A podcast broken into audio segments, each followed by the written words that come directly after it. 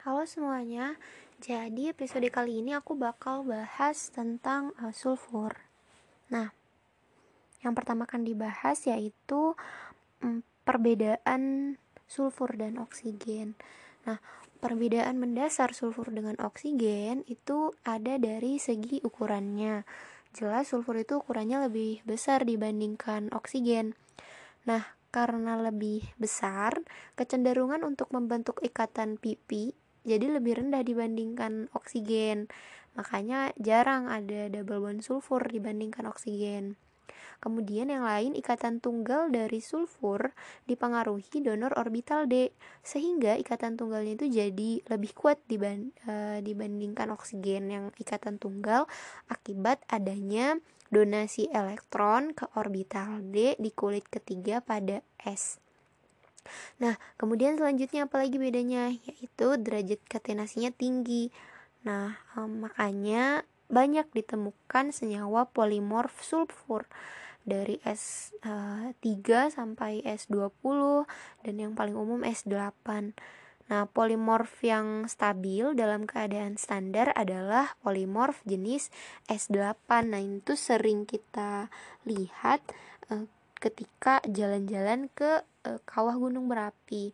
Jadi banyak spot deposit sulfur yang ada warnanya itu kuning dan sifat oksidasi dibandingkan oksigen itu jadi lebih lemah dibandingkan oksigen.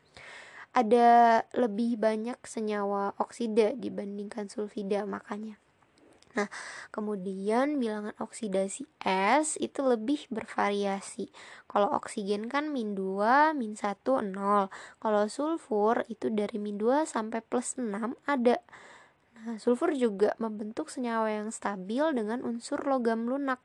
Kalau misalnya raksa eh, kayak, eh, seperti A U, C U, H G. Kalau raksa kondisi ruangnya itu wujudnya cair. Salah satu teori yang terbangun untuk menjelaskan ini adalah teori H S A B atau Hard Soft Acid Base, asam basa keras atau lunak. Kekerasan asam itu disebut dengan densitas muatan atau rapat muatan. Jadi e, hal ini tuh penting dalam mendasari teori interaksi asam basa keras lunak. Rapat muatan e, atau ukuran itu dalam bentuk e, Rapat muatan itu sama dengan muatan dibagi uh, ukuran dalam bentuk satu atau dua atau tiga dimensi. Dan biasanya yang digunakan itu uh, ukurannya itu dalam uh, satuan uh, jari-jarinya. Nah, jadi kita bisa lihat nanti nilai rapat muatannya tinggi, maka dia termasuk dalam keras. Entah itu basa, entah itu asam, dia keras. Jadi e, kalau misalnya dia rapat muatannya rendah, maka dia adalah e, lunak.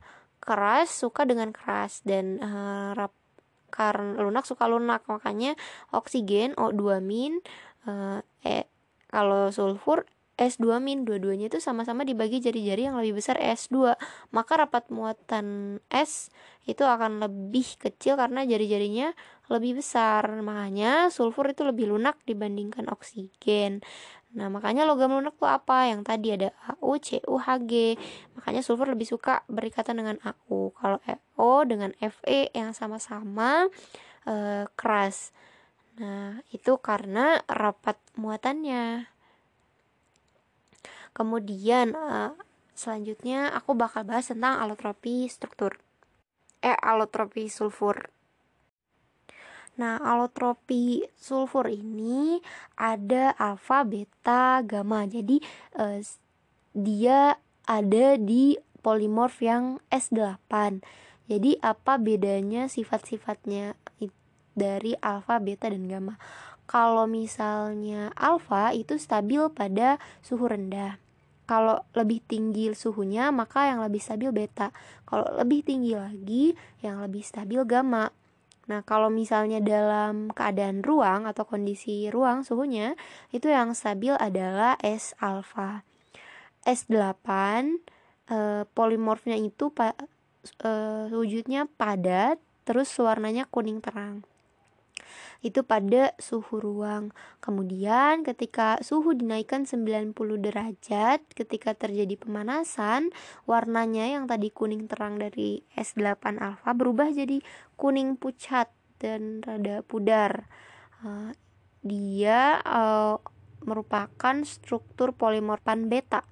Nah, ketika terjadi perubahan uh, nanti uh, dari pemanasan lebih lanjut terjadi perubahan wujud dari yang padat S delapan beta ke liquid, dan jumlah atomnya masih sama, warnanya berubah jadi orange, masih sama polimorf S delapan. Kemudian ketika di itu pada suhu seratus dua puluh derajat. Nah, kemudian dinaikkan lagi suhunya menjadi seratus enam puluh derajat. Warnanya berubah menjadi merah. Ketika diidentifikasi, dia bukan es yang jumlahnya delapan. Jadi eh, dia bukan lagi halotrop dari S delapan dan tidak dapat ditentukan. Ini bisa lebih, bisa kurang jumlah esnya. Nah, ketika dari suhu seratus enam puluh derajat terbentuk S N ini, es yang jumlahnya N. Kemudian didinginkan atau quenching, jadi secara tiba-tiba temperaturnya diturunkan. Nah, ketika terjadi penurunan, spesies yang ada itu berubah menjadi uh, padatan warna hitam dan uh, merupakan sulfur uh, dengan tekstur plastis. Nah, suhunya itu harus diturunkan mencapai enam puluh derajat Celcius. Jadi dari uh, perantai warna merah liquid dia e, berubah menjadi solid.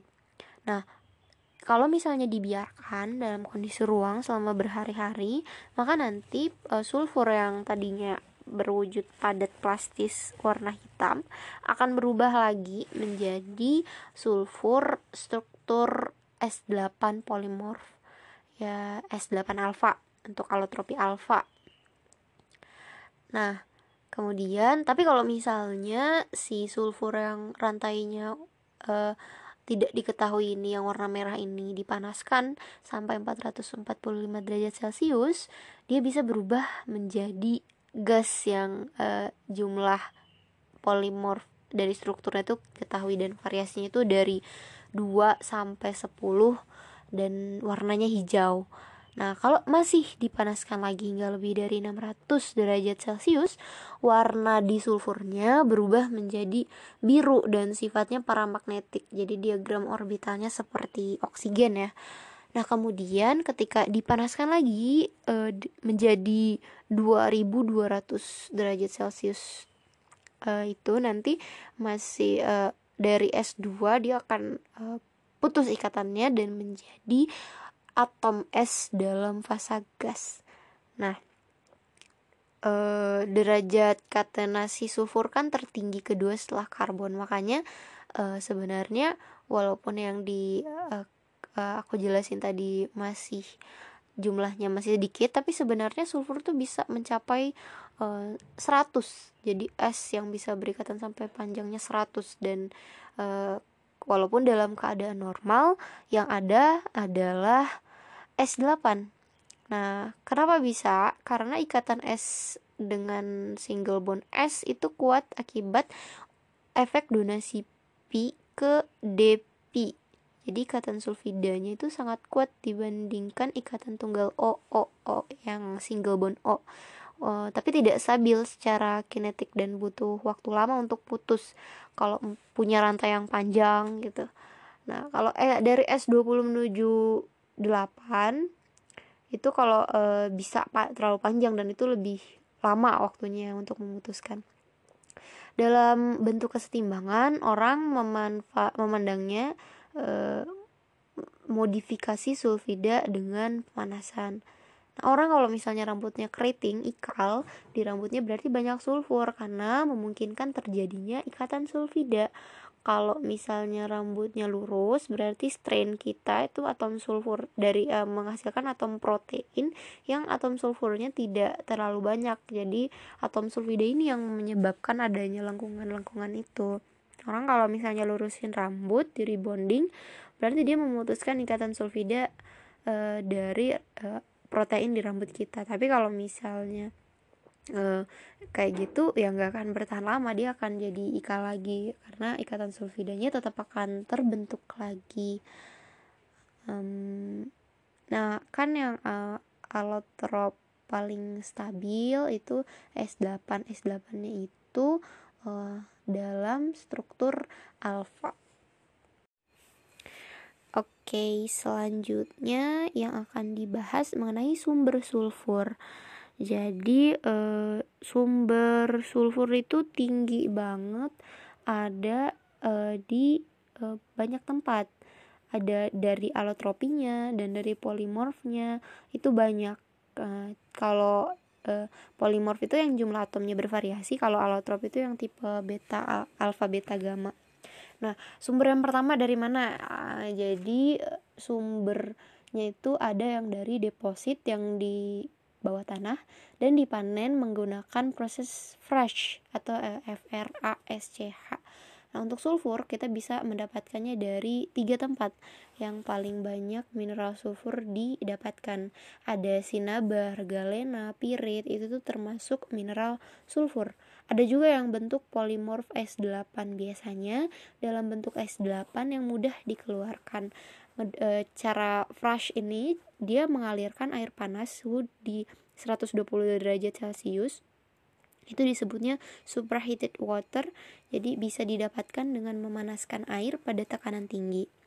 Dan e, untuk e, mencapai boiling point lebih dari seratus derajat Celcius, e, itu kan udah harusnya dalam bentuk gas ya, tapi kalau misalnya mau masih dalam keadaan liquid, kita bisa memanaskannya di e, tekanan tinggi untuk airnya. Nah, air ini, superheated water ini dialirkan ke dalam deposit di tanah dan sulfurnya itu akan larut dalam keadaan liquid. Sulfurnya nanti bisa keluar e, kemudian ketika e, karena sulfur itu dia akan mencapai titik leleh di atas seratus sepuluh derajat ya, kurang lebih. Nah, nanti kalau alfa kan seratus tiga belas, kalau beta seratus sembilan belas melting point-nya. Sulfurnya ini nanti bisa dipompa keluar. Kemudian ketika dibawa keluar temperaturnya kan drop. Nah, nanti sulfurnya berubah jadi padat. Ini namanya proses fresh. Nah, untuk proses tambang fresh ini kontribusi, jadi sulfurnya itu kita dapat dua puluh lima persen dari uh, proses penambangan ini. Kemudian yang kedua, uh, bisa juga didapatkan dari uh, penambangan mineral at, dari pirit F E S. Kontribusinya itu dua puluh persen kalau dari pirit. Nah, kemudian yang ketiga, nah ini bisa didapatkan dari gas alamnya. Jadi sulfur itu banyak ada dalam fasa gas dalam bentuk H dua S. Itu lima puluh lima persen dari uh, proses pendap- kita dapetin sulfur itu lima puluh persen-nya dari gas alam. Nah, biasanya ada bersama dengan sumber gas alam yang lain juga. Gas alam itu disebut shower gas ya, karena mengandung H dua S yang sifatnya sedikit asam. Gas alam atau natural gas itu komposisi utama penyusunnya itu sebenarnya kan metana atau C H empat, dan e, bisa didapatkan dari sumber gas di lapangan. Sayangnya yang menyertai metana itu bukan cuma satu, jadi dia bisa mengandung banyak senyawa lain, H dua S, H dua, C O dua, sehingga untuk mendapatkan gas metana sebagai sumber energi, gasnya harus dipisahkan, dan itu tuh perlu e, teknologi pemisahan gas. Nah, pemisahan gas itu topik yang menarik ya. Pertamina itu punya ladang gas, selain ladang minyak, kayak gas alamnya banyak, tapi teknologi untuk memisahkan gas metana dengan gas yang lainnya itu butuh uh, teknologi tinggi, dan sampai sekarang tuh masih memanfaatkan teknologi alkanolamin, yaitu senyawa yang punya gugus fungsi amin dan bisa bereaksi dengan C O dua atau H dua S. Nanti H dua S-nya menghasilkan asam karbamat yang dengan C O dua nanti menghasilkan asam karbamat yang larut dalam air. Nanti kalau dalam H dua S dia bisa terpisah. Nah, teknologi ini relatif mahal dan korosif. Jadi sekarang lebih uh, banyak peng- uh, penggunaan uh, teknologi yang masih dikembangkan, itu teknologi membran. Jadi uh, bisa dipisahkannya itu H dua S sama C O dua-nya bisa terpisah. Nanti uh, gas metan yang lebih murni akan bisa dimanfaatkan, tapi masih dalam pengembangan sih. Nah, sumber sulfur natural gas biasanya ada istilah L N G, C N G, L P G. Nah, kalau L P G itu biasanya ada hidrokarbon yang lebih panjang kayak butana, propana. Nah, oke, okay, itu untuk uh, proses sumber sulfurnya. Oke, okay, selanjutnya ada beberapa mineral-mineral sulfur yang terkenal ya. Ada sinabar, galena, dan pirit itu yang paling banyak. Yang lainnya kayak svalerit, orpiment, stibnite, uh, calcopyrite itu jarang. Nah, e, sinabar itu yang paling banyak banget, atau dia dengan raksa H G S.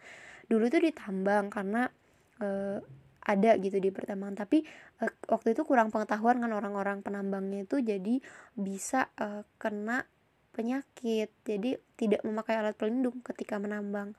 Nah makanya karena kandungan raksanya ini berbahaya, harus pakai yang lebih lengkap alat pelindung dirinya. Jadi raksa ini kalau misalnya di e, kena tubuh kita, kontaminasi, itu bisa menyebabkan kerusakan sel sampai perubahan genetik yang sangat berbahaya. Dan ini termasuk kategori penambangan berbahaya. Nah, kalau emas, perak itu penambang masih bisa dilakukan tanpa e, yang e, ketat, tanpa penang- pengamanan yang ketat. Kemudian ada galena, galena itu e, P B S ya, ada mengandung timbalnya, tapi untuk e, P B S itu biasanya kita untuk e, mendapatkan pelumbumnya atau si timbalnya yang biasanya kita akan peroleh. Kemudian kalau pirit, dari e, pirit itu F E S, kita bisa mendapatkan sulfur. Kalau warna pirit itu batuan kuning emas. Kita nggak tahu nih, kalau misalnya kita nggak tahu itu pirit, itu sebenarnya bukan emas, jadi sering disalah kira, dianggap seperti emas, padahal dia bisa mengalami dekomposisi dan gas sulfurnya itu bisa keluar. Contoh lain ada uh, orpiment, A S dua S tiga, ada stibnite, stibium uh, sulfur sulfida, S B dua S tiga, dan calcopyrite atau C U F E S dua. Oke, untuk uh, senyawa selanjutnya selain sulfur, ini ada pemanfaatan e, S E dan T E atau selenium dan tellurium. Jadi S E dan T E itu kan e, sifatnya fotosensitif, semikonduktor, semikonduktor fotosensitif.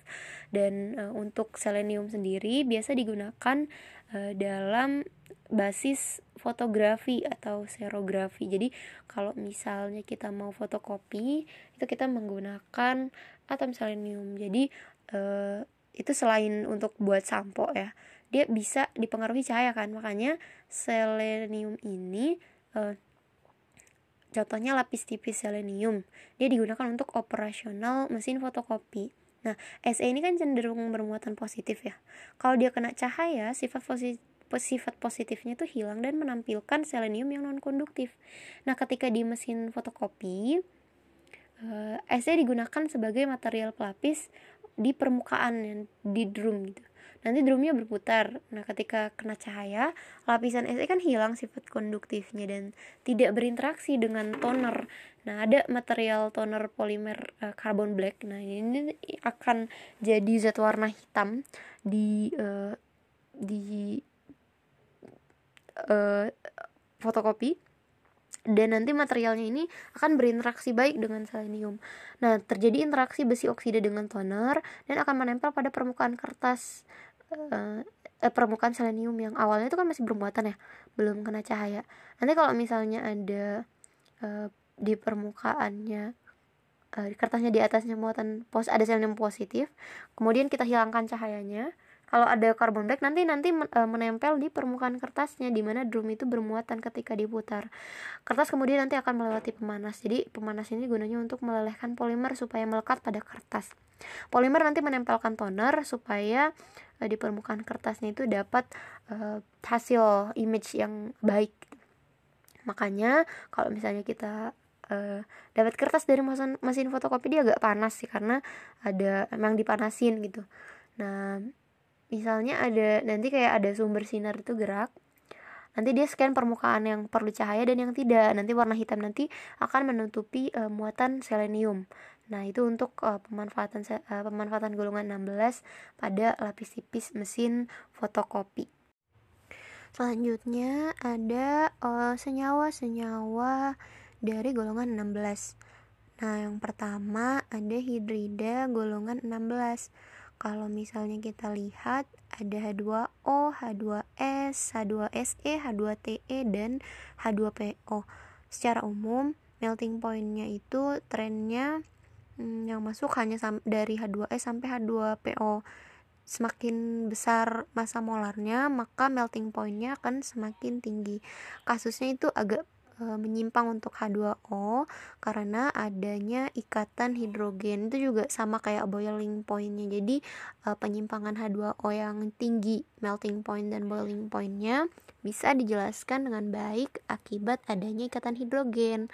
Nah, hal ini menjadikan titik didih dan titik lelahnya itu meningkat dibandingkan tren senyawa hidrida di bawahnya. Kalau dari entalpi perubahan pembentukan, e, trennya itu akan sangat bergantung pada massa molar. Kalau misalnya dari atas ke bawah, otomatis dia e, lebih e, besar. Nah, kita bisa lihat secara umum juga e, dari keasamannya, nilai P K A itu dari atas ke bawah makin lama makin kecil. Maka hal itu menunjukkan bahwa polonium akan semakin asam dibandingkan du, e, senyawa-senyawa di atasnya, dan H dua O, H dua S itu lebih asam dibandingkan air. Nah, keasaman H dua S dan H dua S E dapat dijelaskan dengan baik dari panjang ikatan. Makin panjang suatu ikatan, maka akan semakin lemah ikatan dan H-nya itu akan semakin mudah lepas protonnya. Keasaman itu e, untuk golongan e, enam belas hidridanya ya bisa dijelaskannya dari panjang ikatan. Sedangkan untuk sudut e, ikatan terjadinya perubahan dan mengerut e, itu e, dari atas ke bawah itu makin kecil. Nah, itu kenapa? Karena geometri elektronnya kan sebenarnya H dua O itu tetrahedral, karena dia punya P E B, jadinya dia ada tetrahedral geometri molekulnya. Nah, bentuk molekulnya makanya jadi seperti huruf V. Di H dua S terjadi penurunan sudut karena e, tolakan pasangan elektron yang menyebabkan sudutnya itu jadi makin kecil. Jadi sehingga e, makin dekat dan sudutnya pun makin kecil. Nah, trennya begitu, ke bawah makin kecil sudutnya. Semakin besar ukuran, maka sudutnya akan semakin mengarah ke sudut paling kecil hingga sembilan puluh derajat. Hmm, selanjutnya sifat lain dari H dua S itu sifatnya jauh lebih beracun dibandingkan H C N. Nah, tapi meskipun beracun, dia ini dapat mudah dideteksi meskipun di konsentrasi yang sangat kecil. Gampang banget mendeteksinya sehingga kita bisa menghindar lebih cepat. Jadi kalau kita lihat dampaknya itu justru jadi lebih sedikit dibandingkan H C N yang nggak bisa dirasakan baunya. Nah, sedangkan hidrogen tellurium H dua Te merupakan hidrida yang lebih tidak stabil dibandingkan H dua S dan H dua O. Nah, H dua Te ini cenderung terdekomposisi menjadi Te dan H dua. Nah, selanjutnya bakal dibahas lebih lanjut lagi tentang keasaman. Jadi, efek keasaman itu ada dua hal yang menyebabkan turunnya keasaman. Yang pertama, turunnya ke elektronegatifan dari unsur golongan enam belas, makin ke bawah makin rendah. Yang kedua, panjang ikatan yang tadi Uh, akan bertambah dengan unsur golongan enam belas uh, yang paling dominan panjang ikatan, tapi dibandingkan ke elektronegatifan. Pokoknya kalau misalnya ikatannya panjang, maka ikatannya lemah dan itu akan menjadikan pelepasan protonnya jadi lebih dominan. Nah, kemudian uh, untuk uh, yang tadi turunnya sudut itu semakin rendah kemampuan unsur uh, yang makin berat uh, untuk membentuk hibridisasi.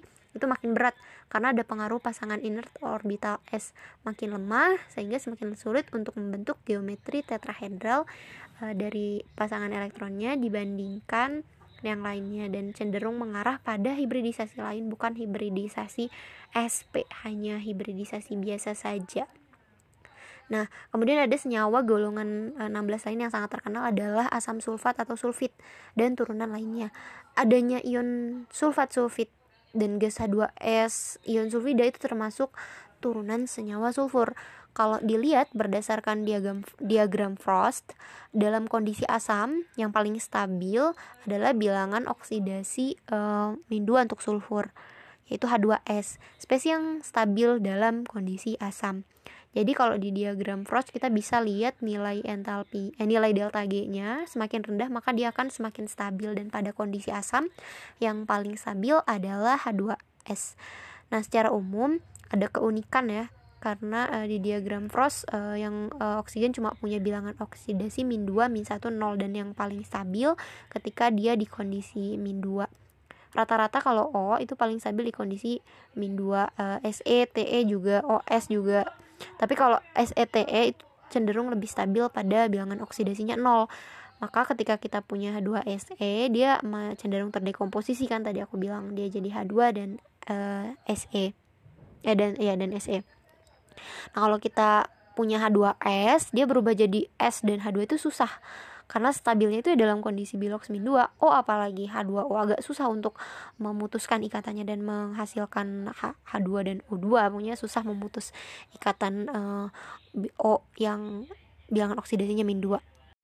Hmm, mungkin untuk bagian selanjutnya mengenai senyawa sulfur yang lain bisa aku lanjutkan di episode berikutnya.